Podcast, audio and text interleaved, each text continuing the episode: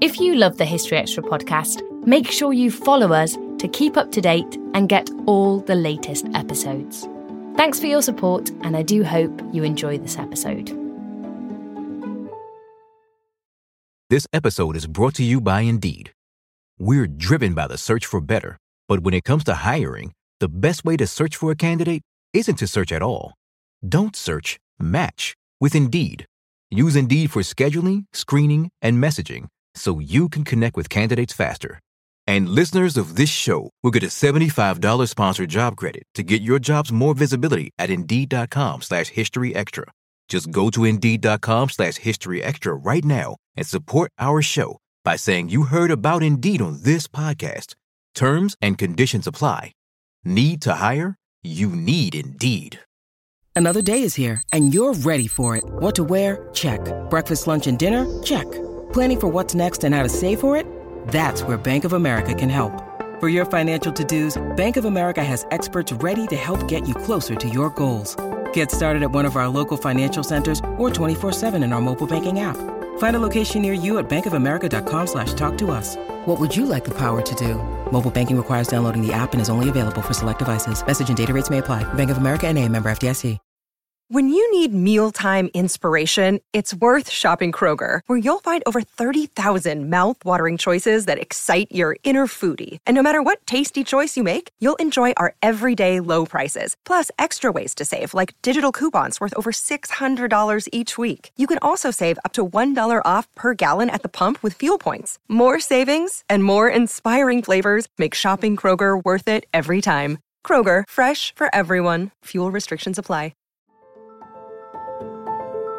Welcome to the History Extra podcast. Fascinating historical conversations from BBC History Magazine and BBC History Revealed.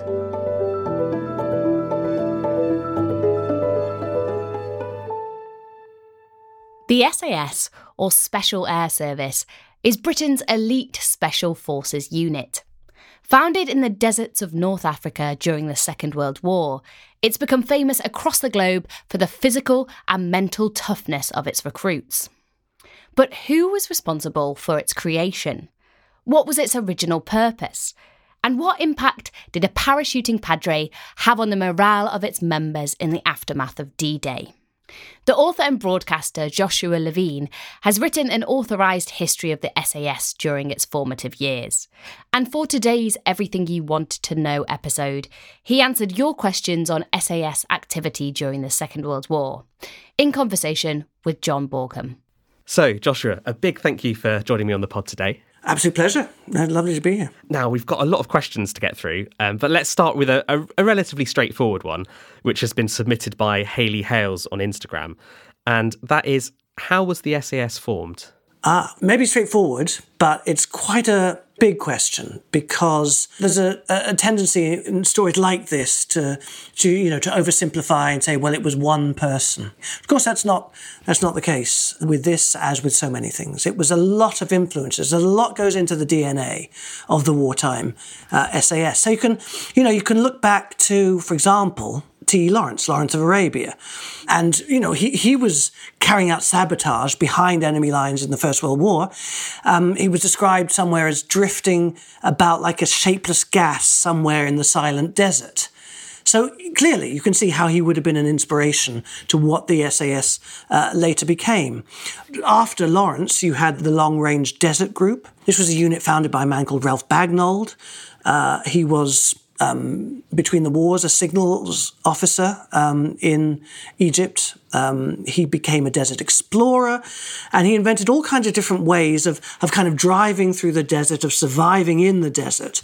And then he founded this long range desert group, the LRDG, which was a very sort of uh, meritocratic um, reconnaissance unit of tough guys who went out into the desert to find out information and also to carry out raids. So that's another, you know, big strand, a sort of direct strand of DNA. You've got the commandos and the early uh, officers and men of the wartime SAS came from Force, which was a commando unit, a kind of composite commando unit, which was sent out to the to the Middle East, uh, but it then achieved very little and left all these people with basically nowhere to go, nothing to do except to be sent back to their units, and and they became the nucleus of the wartime SAS. So there you got the less direct parts of the story there, or some of them. More immediately, you've got a man called Dudley Clarke, who's actually become quite well known in recent years and you know features in a lot of different um, media accounts but he was well he was the man who basically created the idea of strategic deception during the second world war and he created a fake unit known as the first SAS brigade and his his reasoning was they captured a, an Italian officer whose diary said that the British have parachute troops here in the Middle East. Now, Clarke realized that by creating a fake parachute unit to convince the enemy, he was pushing an open door. If they already believed it, then it wouldn't be wouldn't take much to to really reinforce that belief. So what he did was to create this fake. He called it the Special Air Service Brigade, Special Air Service Battalion. Um, and one of the things, one of the, the the major strands of this deception, was to take a couple of ordinary soldiers from a yeomanry regiment in in Palestine to bring them to Cairo to put them basically in fake uniforms festooned with parachutes and to give them a script to deliver. So to send them into cafes, into restaurants, to the zoo, to the pyramids, to cabarets, all around with this story that they were members of parachute unit called the SAS. Now, it was a really difficult acting job actually because what they had to do was to basically people were coming up to them the whole time and saying, well, you know, what are you? You you parachute? You know, we didn't know we had any parachute troops, and they would have to first of all push these people away. So I'm sorry, I I really can't say anything at all, and then uh, maybe I can say something, and you know, sort of drip feed the story of of the SAS to these curious people. And the idea was that this story would then kind of get out because people spoke to each other, and it would get out to uh, enemy agents. It would get out to the enemy. So that was a, a particular strand of this story. Now, while I was writing this book, I went into the National Archives to find the the file relating to this deception called Operation Abeam. And I found the two men, pictures of the two men in Cairo. Um, and their names, one was called Smith, I was never going to find him. The other was called Gurmin, G U R M I N, which is quite a distinctive name. Uh, and he came from Wolverhampton. So it's not really detective work, you know, I just went on the internet to look for Gurmin Wolverhampton. And lo and behold, there's a, a taxi firm run by a man called Gurmin in Wolverhampton. So I phoned up on the off chance. I got through to a man called David Gurmin who thought I was phoning for a taxi, but I wasn't. I was phoning to ask him strange questions about his father in the, in the Middle East. Um, and it turned out his father had been in the Middle East during the war, and he was the same man. But what he told me was that his father had been a member of the real SAS. And so, just digging deeper, what I found was that Gurmin had been sent to do this deception job he'd done it so well, so successfully, that he'd been singled out for promotion, he'd been commissioned, he'd gone into the commandos, and then in 42 become a member of the real SAS. So he joined all the sort of legends like, like Stirling and Mayne, uh, none of whom ever knew that he had been a member of the SAS before they had. The fake SAS before they had. So then, I mean, the story, as it's always been said is that you know Stirling set up the the SAS. Basically, Layforce failed, the, the commandos unit failed. Various members who were you know these people with a lot of initiative, a lot of drive, a lot of energy. They tried to get other things off the ground, other sort of commando style units. One of the men was Jock Lewis, who tried to form uh, a parachute unit in the desert. His effort stalled, wasn't taken up. But one of the men who jumped with him was David Stirling, um, who kind of renewed the effort to get this parachute unit going. And so, along with his brother, who was close to Auchinleck, uh, the commander in chief, he, he streamlined it into a, a small group um, who would be dropped by parachute at night and would approach a target and strike very quickly, hard and quickly, and then kind of sneak away um, back into the into the desert nights. And he had to get Stirling had to get the support of the higher ups, and what he was was a, like, like a persuader, a schmoozer. He uh, he was a charmer who had the who was also very well connected, had the ears of a lot of people, um, and he got the go ahead. He brought Jock Lewis, who had had the original unit back into the fold to become training officer, and the two of them kind of worked together to set up this SAS. Uh, Stirling did the outside work, the, the political work, um, using his connections, using his persuasion. Lewis did the kind of practical day to day military organization, the training, the setting it up. He, he later said, actually, in an interview, I think he said, um, I fashioned the SAS from the inside, David from the outside. I mean, you're beginning to see there were a lot of different people involved in different ways in getting the SAS off the ground. So, how was the SAS formed? There's an answer of a kind, and there's a lot of information in there, but clearly it wasn't just a sort of simple, you know, one man had an idea, and two days later, you know, was sent a load of parachutes. And it, it wasn't that simple. Fantastic. That's, that's an excellent summary. Now, SAS stands for Special Air Service. What made the SAS special? I suppose there's two ways of looking at this. I mean, first of all, you know, strictly speaking, in in, in terms of terminology, um, the word special was already being used. I mean, from late 1940, commando battalions were known as special service battalions. So the word special, you know, wasn't particularly applied to the SAS. It wasn't Dudley Clarke's idea that then David Stirling decided, yes, we are special. It was it was a word that was that was around. But beyond that, the fact was that the SAS did do a very distinct job a very specialized sabotage unit with distinctive skills.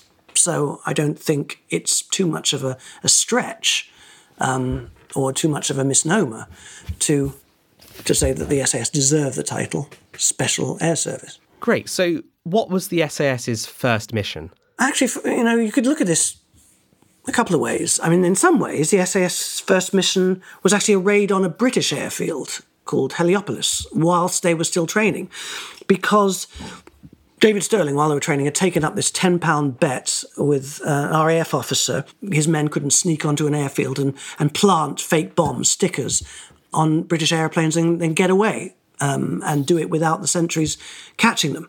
And he took up this bet, and so his men basically traipsed across the desert and then laid up, and then actually did manage to get onto the airfield and did manage to put the sticker. So he won his bet. You know, and, and it was also extremely good pre-operational training for for the SAS, except one person, a man called Eoin McGonigal, who um, instead of marching his men across the desert for four days, what he did was basically to hold up a train. He shone a torch at the train driver, held up the train, train stopped, and took his men very quickly down the line, where they then stole uh, an army vehicle and took them the rest of the way.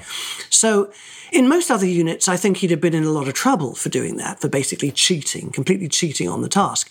But if you think about the sort of unit the SAS was, you know, he showed immense initiative. So, you know, he, he, he wasn't actually going to be reprimanded. He was probably going to be congratulated. So, this raid, this training raid, was a success. And that led to the first real raid, the first real mission known as Operation Squatter, which was against two Axis held airfields. One was called Gazala, and one was Tmimi. And the truth is, it was a complete disaster. Total and utter disaster. Um, 216 Squadron, these five Bristol Bombays of 216 Squadron carried the men. They parachuted out, you know, as was the plan, as was the idea of the Special Air Service. And they got caught basically in freak weather conditions. It was the heaviest storm that the area had seen for many, many years. Um, so it was a, a, a total disaster. Not a single party even made it to their target.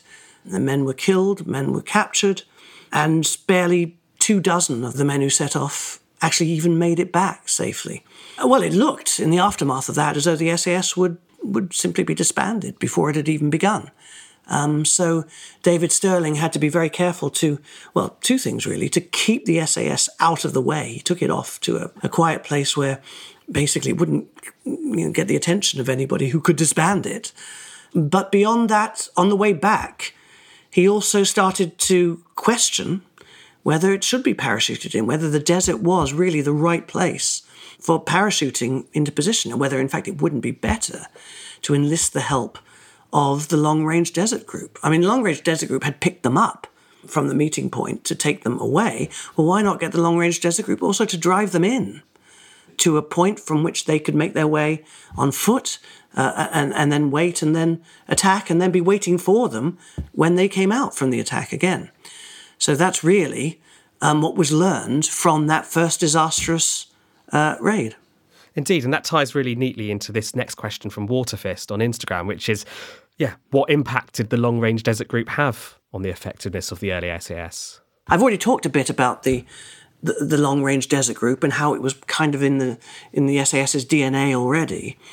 To boil that down a bit more, I think it was in terms of methods very important. So the SAS, you know, was, would end up using its own vehicles, and it was using uh, methods like the sun compass and the sand mats and the sand channels and the clothes and the, the, rations, all the things that had sort of originally been worked out for the desert by the Long Range Desert Group. I think you can also say it took its discipline almost, its style of discipline from the Long Range Desert Group. It was very, both very meritocratic organizations where there was a quietly understood discipline rather than a sort of loud imposed discipline, where first names might be used, where anybody could offer a solution to a problem. Didn't matter who you were. You could pipe up and say, look, I think it should be done this way. And you'd be listened to. People almost lived in the desert as, as equals, really. Um, you know, it, um, uh, the SS, you know, its discipline when it was at, at, at its base was perhaps a little bit more, but when it was out in the desert, it was very meritocratic. Um, you know, in terms of raids, I mean, the LRDG was mainly a reconnaissance unit, but it also did carry out raids, and, and, the, and, and the SAS then did that. Clearly, at the beginning, and for quite a while, the LRDG was the SAS's taxi service. You know, it, it took them to raids and it brought them back from raids. And it was only after a while that the SS decided, you know, it wanted to be able to, to drive itself. And then in terms of personnel, probably the most successful and gifted of the SS navigators, desert navigators, a man called Mike Sadler, who's still alive, aged 103, and who I've been to see many times now, and is absolutely fantastic company. He was effectively poached by David Stirling from the LRDG. He was he was an Englishman, but he'd gone out as not much more than a boy to work in Rhodesia, where he be, became a farmer. Uh, then joined Rhodesian Army and the artillery. Joined the LRDG, met some LRDG men in a in a bar, and from there started. You know, he was he was navigating the SAS and and doing other work, but also sometimes navigating the SAS, and Stirling and the others were so impressed with him that they basically nabbed him. He said there was never a point when he joined the SAS, it just sort of happened because if Stirling wanted something, he tended to get it. Um, so they really are very, very tightly linked to the point that when I'll come to this later, but when uh, a few SAS men, including Sadler, gave a, gave a, an interview to the New Yorker magazine um, in early 1943 about what they did, one of them, Johnny Cooper, actually said. And there's also an organization called the Long Range Desert Group. He actually just mentioned it because in it, it, to him it naturally came almost in the same breath as the SAS. Fantastic. Now we've been in North Africa. Let's go to Europe. What role did the SAS play during the Italian campaign? So the SAS reorganized itself after it had been in the desert and, and in Tunisia it changed itself quite significantly. One arm of the now first Special Air Service Regiment became known as uh, the Special Raiding Squadron, the SRS. So uh, in July 1943, it was basically sent um, in advance of the main invading force to be used as an old style commando unit, basically, as, as shock troops thrown at the enemy to knock them off their defences, to basically knock out um, artillery before the arrival of the main invading force. And in Sicily and Italy, that's what this special raiding squadron did. They they jumped ashore and um, stormed enemy positions, and they carried out street fighting. You know, they did all the kinds of things, all the kind of commando actions that David Stirling was really trying to get the SAS away from. I mean, that was the commandos' jobs, and yet it was never meant to be the SS's jobs. But to keep it going, to find a, a, role for it, Paddy Mayne, who was then in charge of the, the SRS, basically had to agree that that's what it would do. And actually, Paddy Mayne was keen to get in a fight. So I'm not sure he really minded particularly that if he was seeing action, his men were seeing action, you know, that was something. But it was basically the only way to keep the SAS going was to agree to that. And there was a second SAS regiment, which was commanded by David Stirling's brother. And that did carry on doing more, um, you know, sabotage style roles um, and not always initially with, with, with, a great deal of success. But mainly in, on Sicily and in Italy, it was really a kind of commando unit. And as I say, not, not particularly what they've been, SAS have been trained for. But also, you know, one, one of these um, uh, actions, Termoli, was probably the fiercest fighting the SAS ever experienced during uh, the entire war. And this was when they were fighting, this was after uh, the Italians had surrendered, and and basically Germany, the Germans moved to occupy the country, and so the German resistance was was kind of immensely fierce. Um, so this was really hard fighting, really hard commando style uh, fighting, carried out immensely effectively. This episode is brought to you by Indeed. We're driven by the search for better, but when it comes to hiring, the best way to search for a candidate isn't to search at all. Don't search Match with Indeed. Use Indeed for scheduling, screening, and messaging so you can connect with candidates faster. And listeners of this show will get a $75 sponsored job credit to get your jobs more visibility at Indeed.com slash History Extra. Just go to Indeed.com slash History Extra right now and support our show by saying you heard about Indeed on this podcast. Terms and conditions apply. Need to hire? You need Indeed. We don't always realize just how much our negative thoughts and experiences stick with us and weigh us down. You may find your brain constantly running through a highlight reel of bad moments. That comment your friend made last week that hurt your feelings, that frustrating thing your mum does, or that silly thing you said in a meeting. Maybe it's time to get it all off your chest, whether it's a tiny annoyance or something much bigger. Talking about it can give you some relief and lead you to a potential solution. That's where therapy comes in. It's a safe space to share whatever's weighing you down and learn to process it so your internal highlight reel can focus on the good stuff. And BetterHelp offers affordable online therapy on a schedule that works for you. Connect with a licensed therapist by text, phone, or video call. Start the process in minutes and switch therapists anytime. Let it out with BetterHelp. Visit betterhelp.com slash historyextra today to get 10% off your first month. That's betterhelp, H-E-L-P dot com slash history extra. Sure, sure. And then in 1944, uh, we have D-Day. What, what role did the SAS play then? The SAS in France basically reverted to something much closer to its original role, the role that Stirling had set it up to do. The idea was that it would be parachuted behind enemy lines where it would set up bases um, and it would attempt to stop the Germans or to slow the German move towards Normandy, where um, it would relieve the forces fighting uh, in Normandy. So, so that was the basic idea. I mean, um, you know, beyond that sort of specific, it would also just cause as much difficulty, as much damage to the German war machine behind the lines uh, as it possibly could. So, Operation Titanic was a plan to drop people on D Day itself um, and, and these men were going to be dropped with dummies known as Ruperts. And they were going to simulate basically parachute troops coming in in large numbers in areas other than the areas where the real parachute troops were to be dropping um, to make the Germans think that the, the attack had begun already. And these Ruperts, these dummies, which were about you know, smaller than, than real people, would also have lots of um, explosives attached so that when they landed, it would make the noise of paratroopers who were attacking. So that was one thing. But the idea also was to drop people further inland to set up various bases.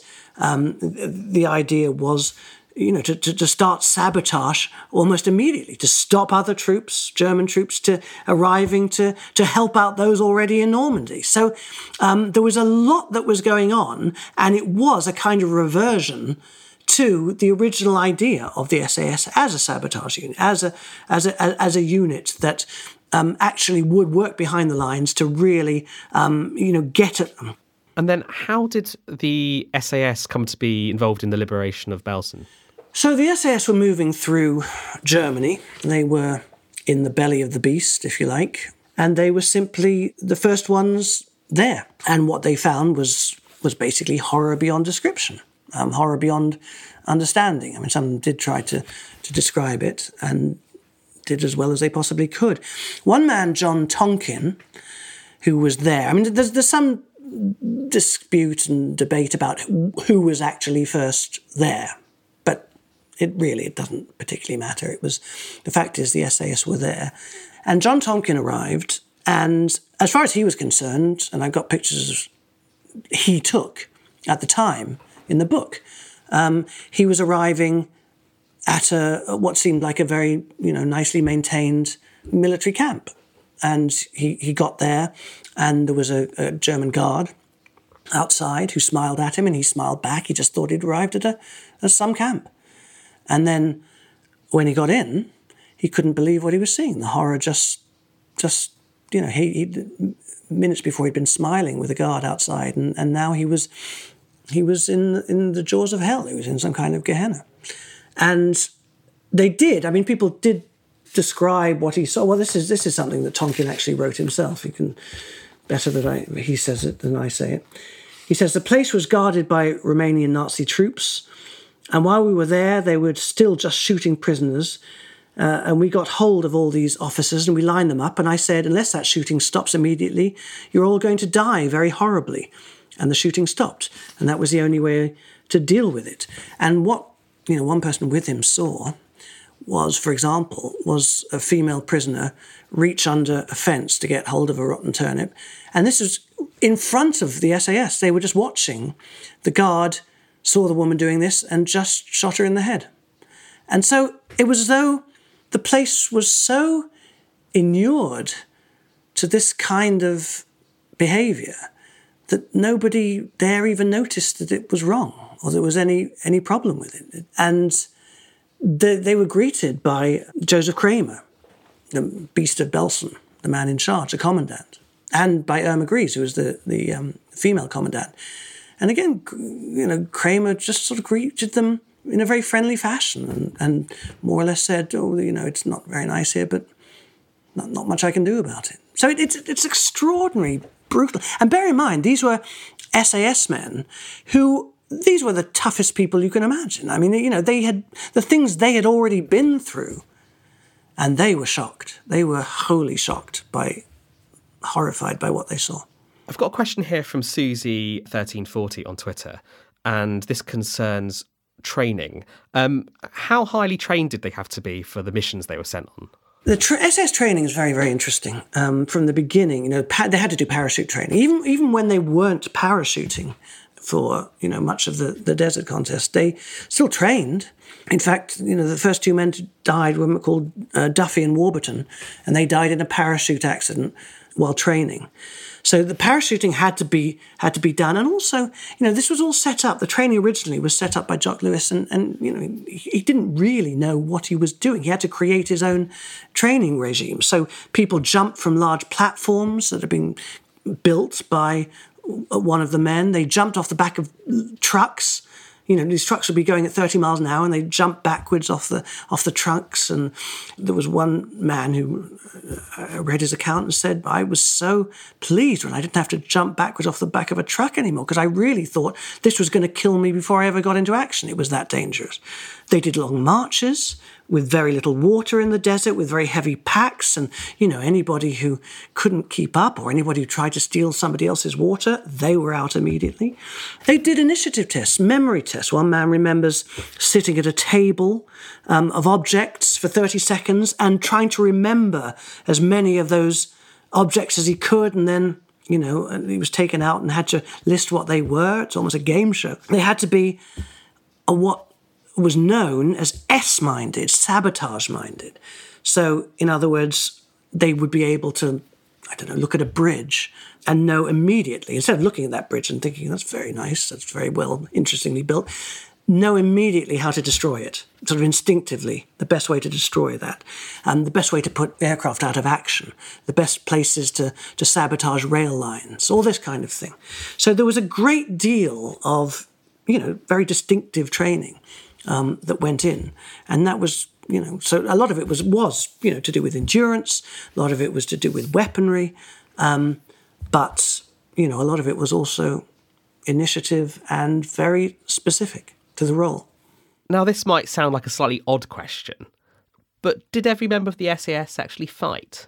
Uh, no, no, that, no. It, I mean, that's you know, people assume that the SAS was a fighting unit. And the SAS was a fighting unit, absolutely, but certainly not the case that you know every every member of the SAS fought. The fact is that there were, I can think immediately of three, well, two and a half incredibly important members of the SAS who weren't there to fight.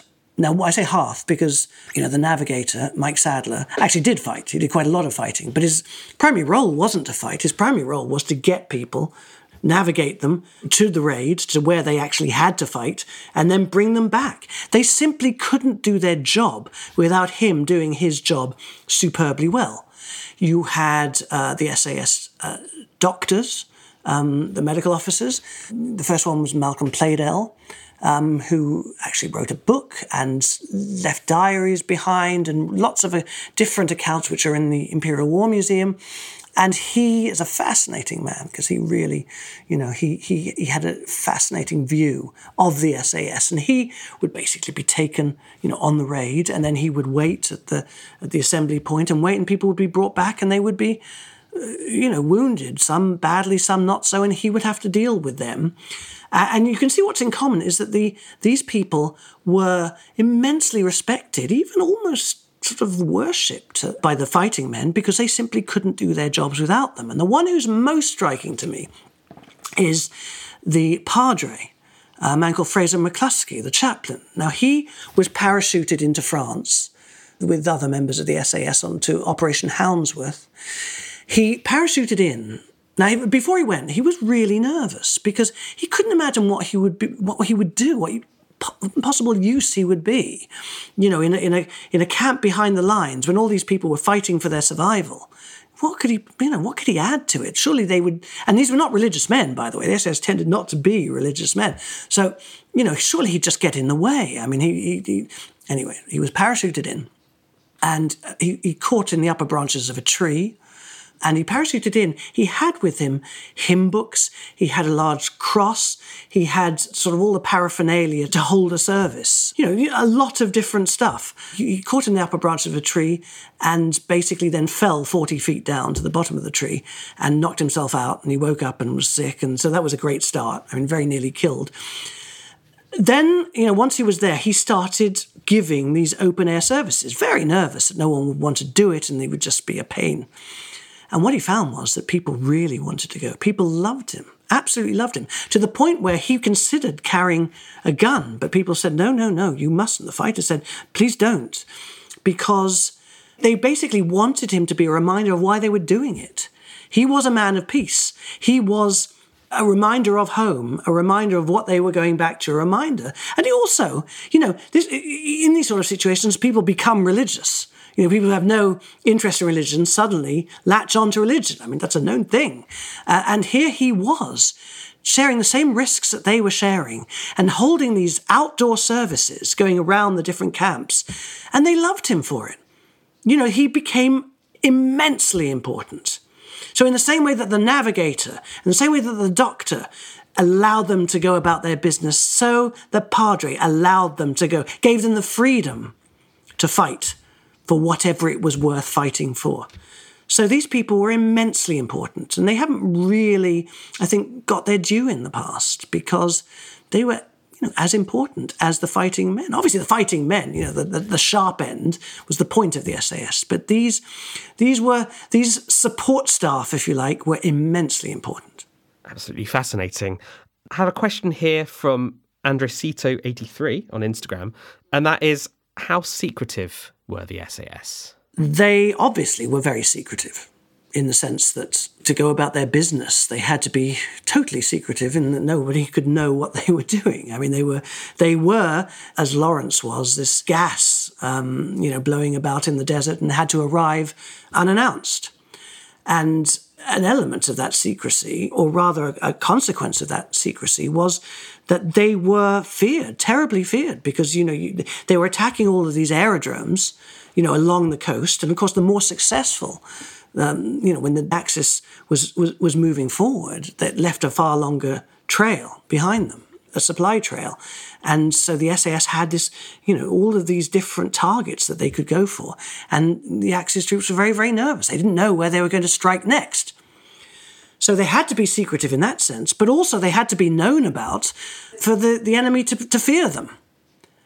So, you know, it's a kind of, yes, they had to be secretive, but they also had to be known about. So, one time when it went too far, um, the SAS were basically about to carry out a, a, a, whole series of raids, the biggest raids they'd ever carried out, on a whole series uh, of airfields uh, along the Mediterranean coast, because there was going to be an attempt to send ships to relieve Malta, and these ships would be attacked by aeroplanes from these these bases along the, the, the, Mediterranean coast.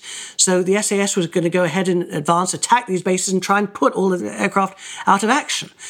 Now, the fact that these SAS raids were about to be carried out was sent back as a message by the American military attaché back to basically President Roosevelt back in Washington.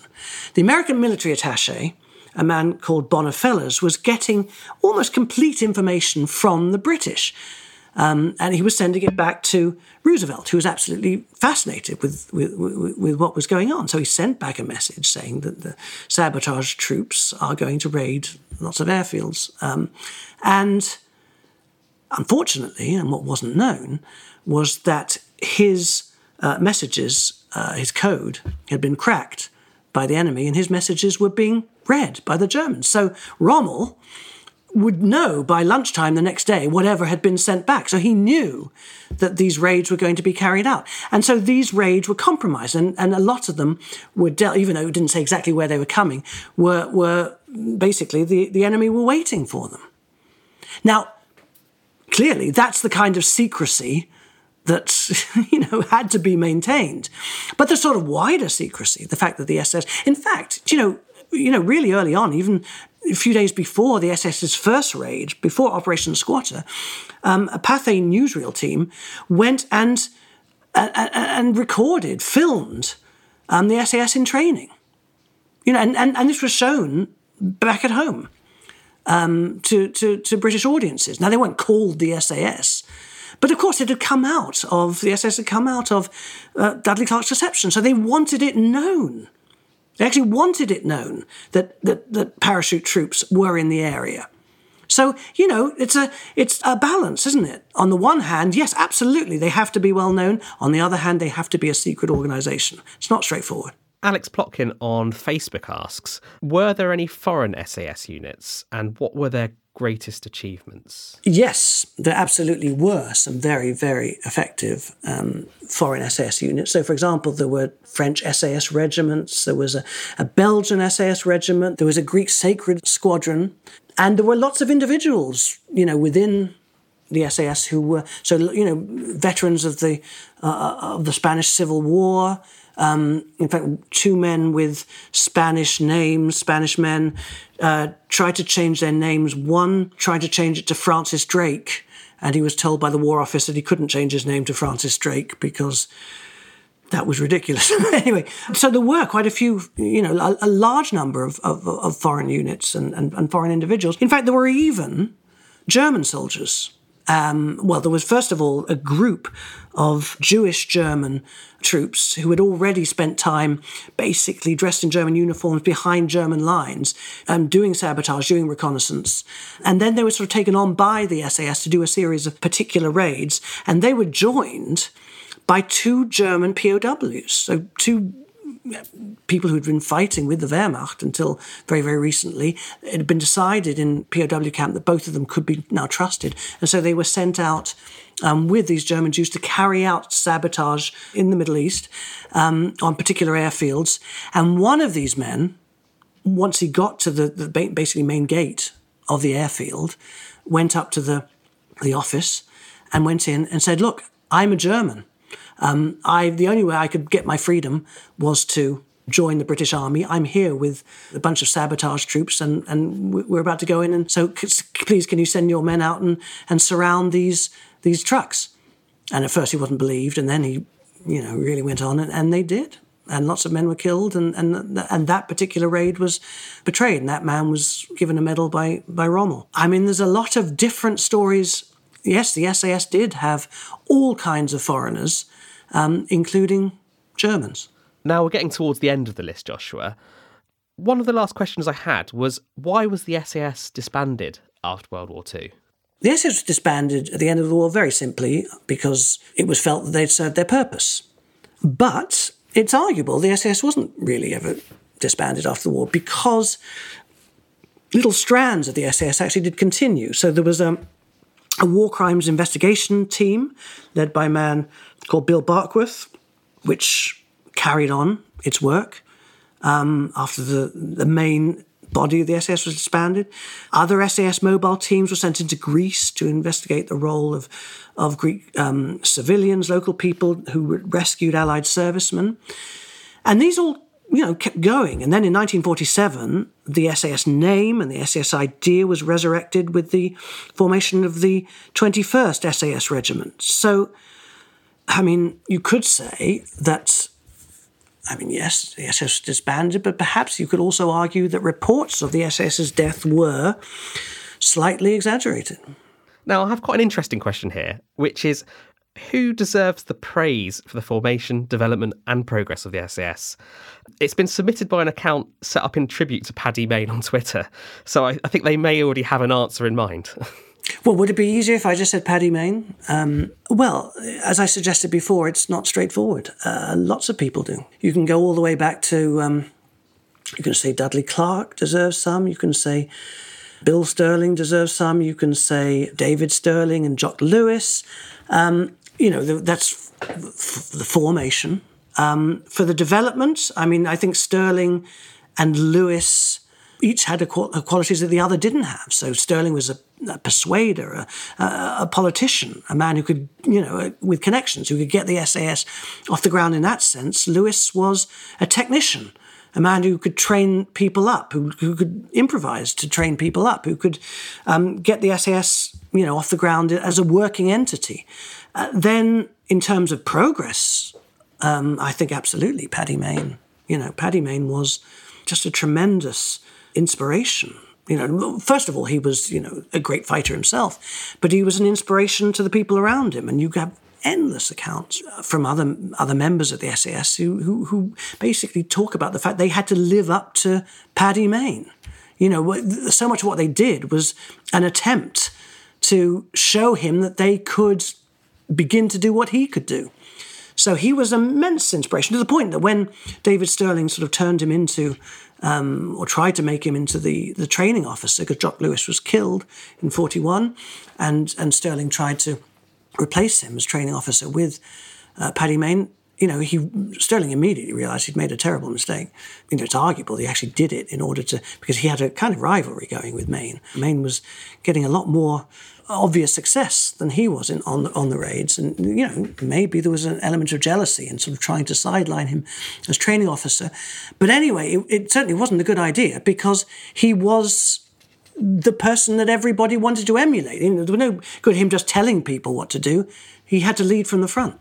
So, in terms of the development, I think Mayne was, you know, arguably the the most important. But you know, these are three different things: um, formation, development, uh, and progress. And there are so many answers, names that you know could be answered to those um, those questions. Yeah, I mean, out of interest, you talked about the sort of the differences between David Stirling and Paddy Mayne as people.